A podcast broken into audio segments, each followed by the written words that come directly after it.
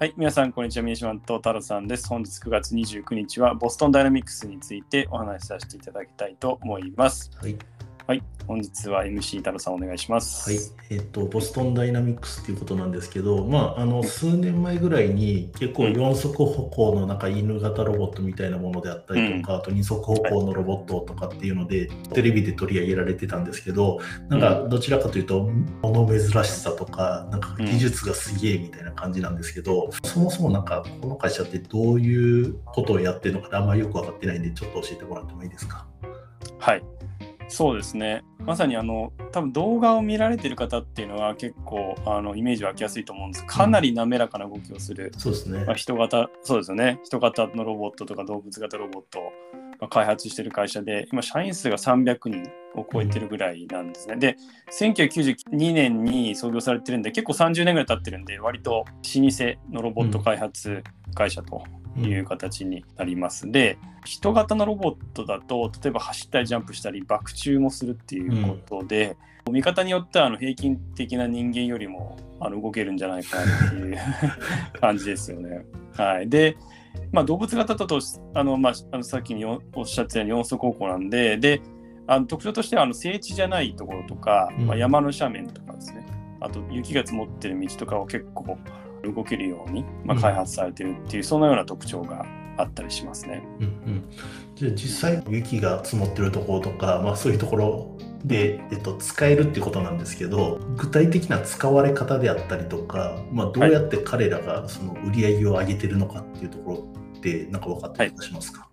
そうですね。例えばこのボストダイナミクスのおが作ってる四足歩行のロボットでスポットっていうロボットがいるんですけども、これを使ってるのが BP ブリティッシュペトリアムがいますけども、やっぱりこういう石油施設とかですね。なんで、ちょっと人間にとっては少しこう危険があるうん。あの場所だにあったりとか施設そのものが少しやっぱり危険性を放ったりとかするので、まあそこでこう検査とかをしてる人員をある意味こうロボットに置き換えていくみたいな、うん。まあ、そんなようなことを、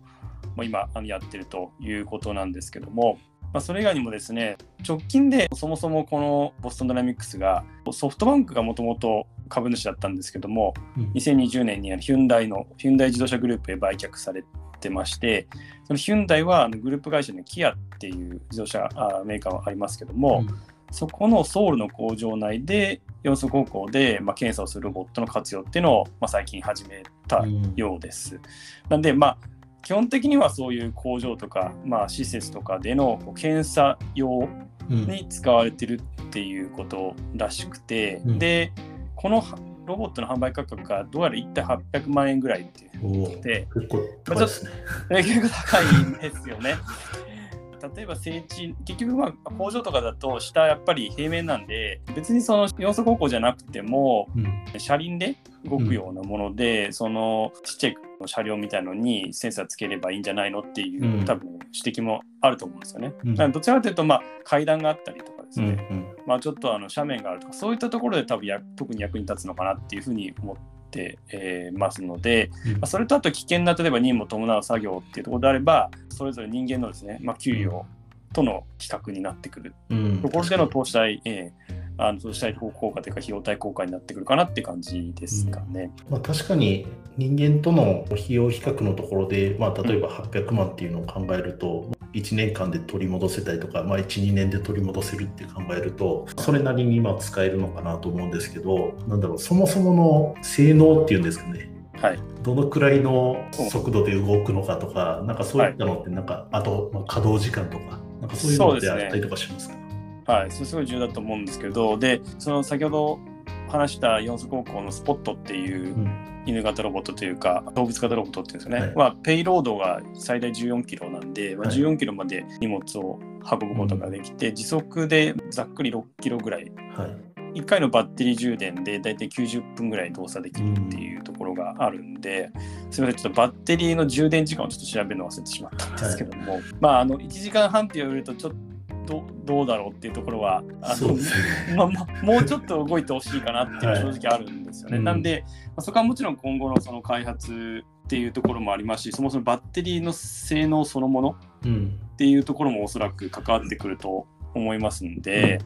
まさにあの今多分全体としてちょっと話変わっちゃうんですけど電気自動車っていうのがはい。今後増えていく中で、バッテリーの技術革新というのが多分進みますし、うん。まさにそのヒュンダイグループもあのそういったところでバッテリーの多分確保っていうところがあり、あると思うんでそういった意味でちょっとしそういったシナジーっていうところももしかしたらあるのかなってういうんところは感じてますね。そうですね、まあ、90分っていうと、まあ、短いのかなと思うんですけど、例えばなんかドローンみたいな形で考えると、ドローンってまあ大体90分とか、短いやつとかだと40分とか、そのくらいで、うん。まあ検査とかで使ってたりとかするんで、付加価値が高い、例えば危険なところでの作業とかっていうので、多分なんか10時間もやるっていうのはまずないと思うんで、まあ、そういうので言うと、的確な時間なのかなって若干ちょっと思ったところもあるんですけど、うん、そうですまあそこら辺は、まあ、あのバッテリーなんで最悪2個、3個用意しといて変えていけば、まあ時間長くなるんで。確かにそうですね。はい、で、実際彼らって今黒字化してるんですかね？そうですね。黒字化してるかどうかっていうところのちょっと情報はないんですけど、うん。ただもともとちょっと歴史をたどるとですけども、この会社が過去に2013年に Google に買収されてその後2016年3年後にあのソフトバンクに売却されたんですけど、まあ、そもそも収益化が厳しいっていうことが理由だというふうに言われてまして、でおそらくソフトバンクからさらにヒュンダイに売却されてまだ多分収益化前じゃないかなと思ってます。でただあの Google もあのソフトバンクもある意味こうメーカーではないところがありますので、まあ、今後そのヒュンダイっていうこうメーカーがその会社を買収したということでさまざまなこの用途っていうのがですね、まあいろいろこうまた出てくるんじゃないかなっていうところとか製造コストがどうなるかとかっていうところもあると思いますんでそういった意味ではこれから収益化どうなっていくかっていうのはすごく注目していきたいなと思ってます、うんうん。実際、まあ、ソフトバンクが売ってしまったっていうところは、まあ、逆に言うと儲からなかったからっていう見方をしてもじゃあいいっていうことなんですかね。えっとですね、そこがですね、難しいところですけど、基本的にやっぱりソフトバンクって今もうあの投資会社みたいになってると思うんですけども、でやっぱりあの先ほど言った通り、やっぱりヒュンダイっていうのはメーカーっていうことで、おそらく逆に言えば量産化に向けてうん。あの進んでってるっていう可能性もあるかなっていう見方もあって、ででソフトバンク自体も株式を20%保有し続けてるっていう報道もありますので、おそらくメーカーとしてのヒュンダイにこうボストンダイナミックスを託しつつ、まあ、将来のその事業化して収益化するっていうところのアップサイドをうん。残りの20%の株式で取っていきたいっていうことかと思うんで、おそらく期待はまだ残ってるというか、うん。まだ結構あるんじゃないかなっていうふうにうん思ってますね。そういうことなんですね。はい。じゃあまあ今後もあのちょっとウォッチしたいなってどどうなるのか楽しみだなっていうような会社ですね。そうですね、まさにあの30年ぐらい歴史を持つ長い会社で、かなりはい。知見ですね、まあ、技術が溜まってきてると思いますんで、まあ、今後それをどうやってこう本当の意味で収益化できるかっていうところは面白いテーマなんじゃないかなというふうに思ってます。了解です。ありがとうございます。ありがとうございます。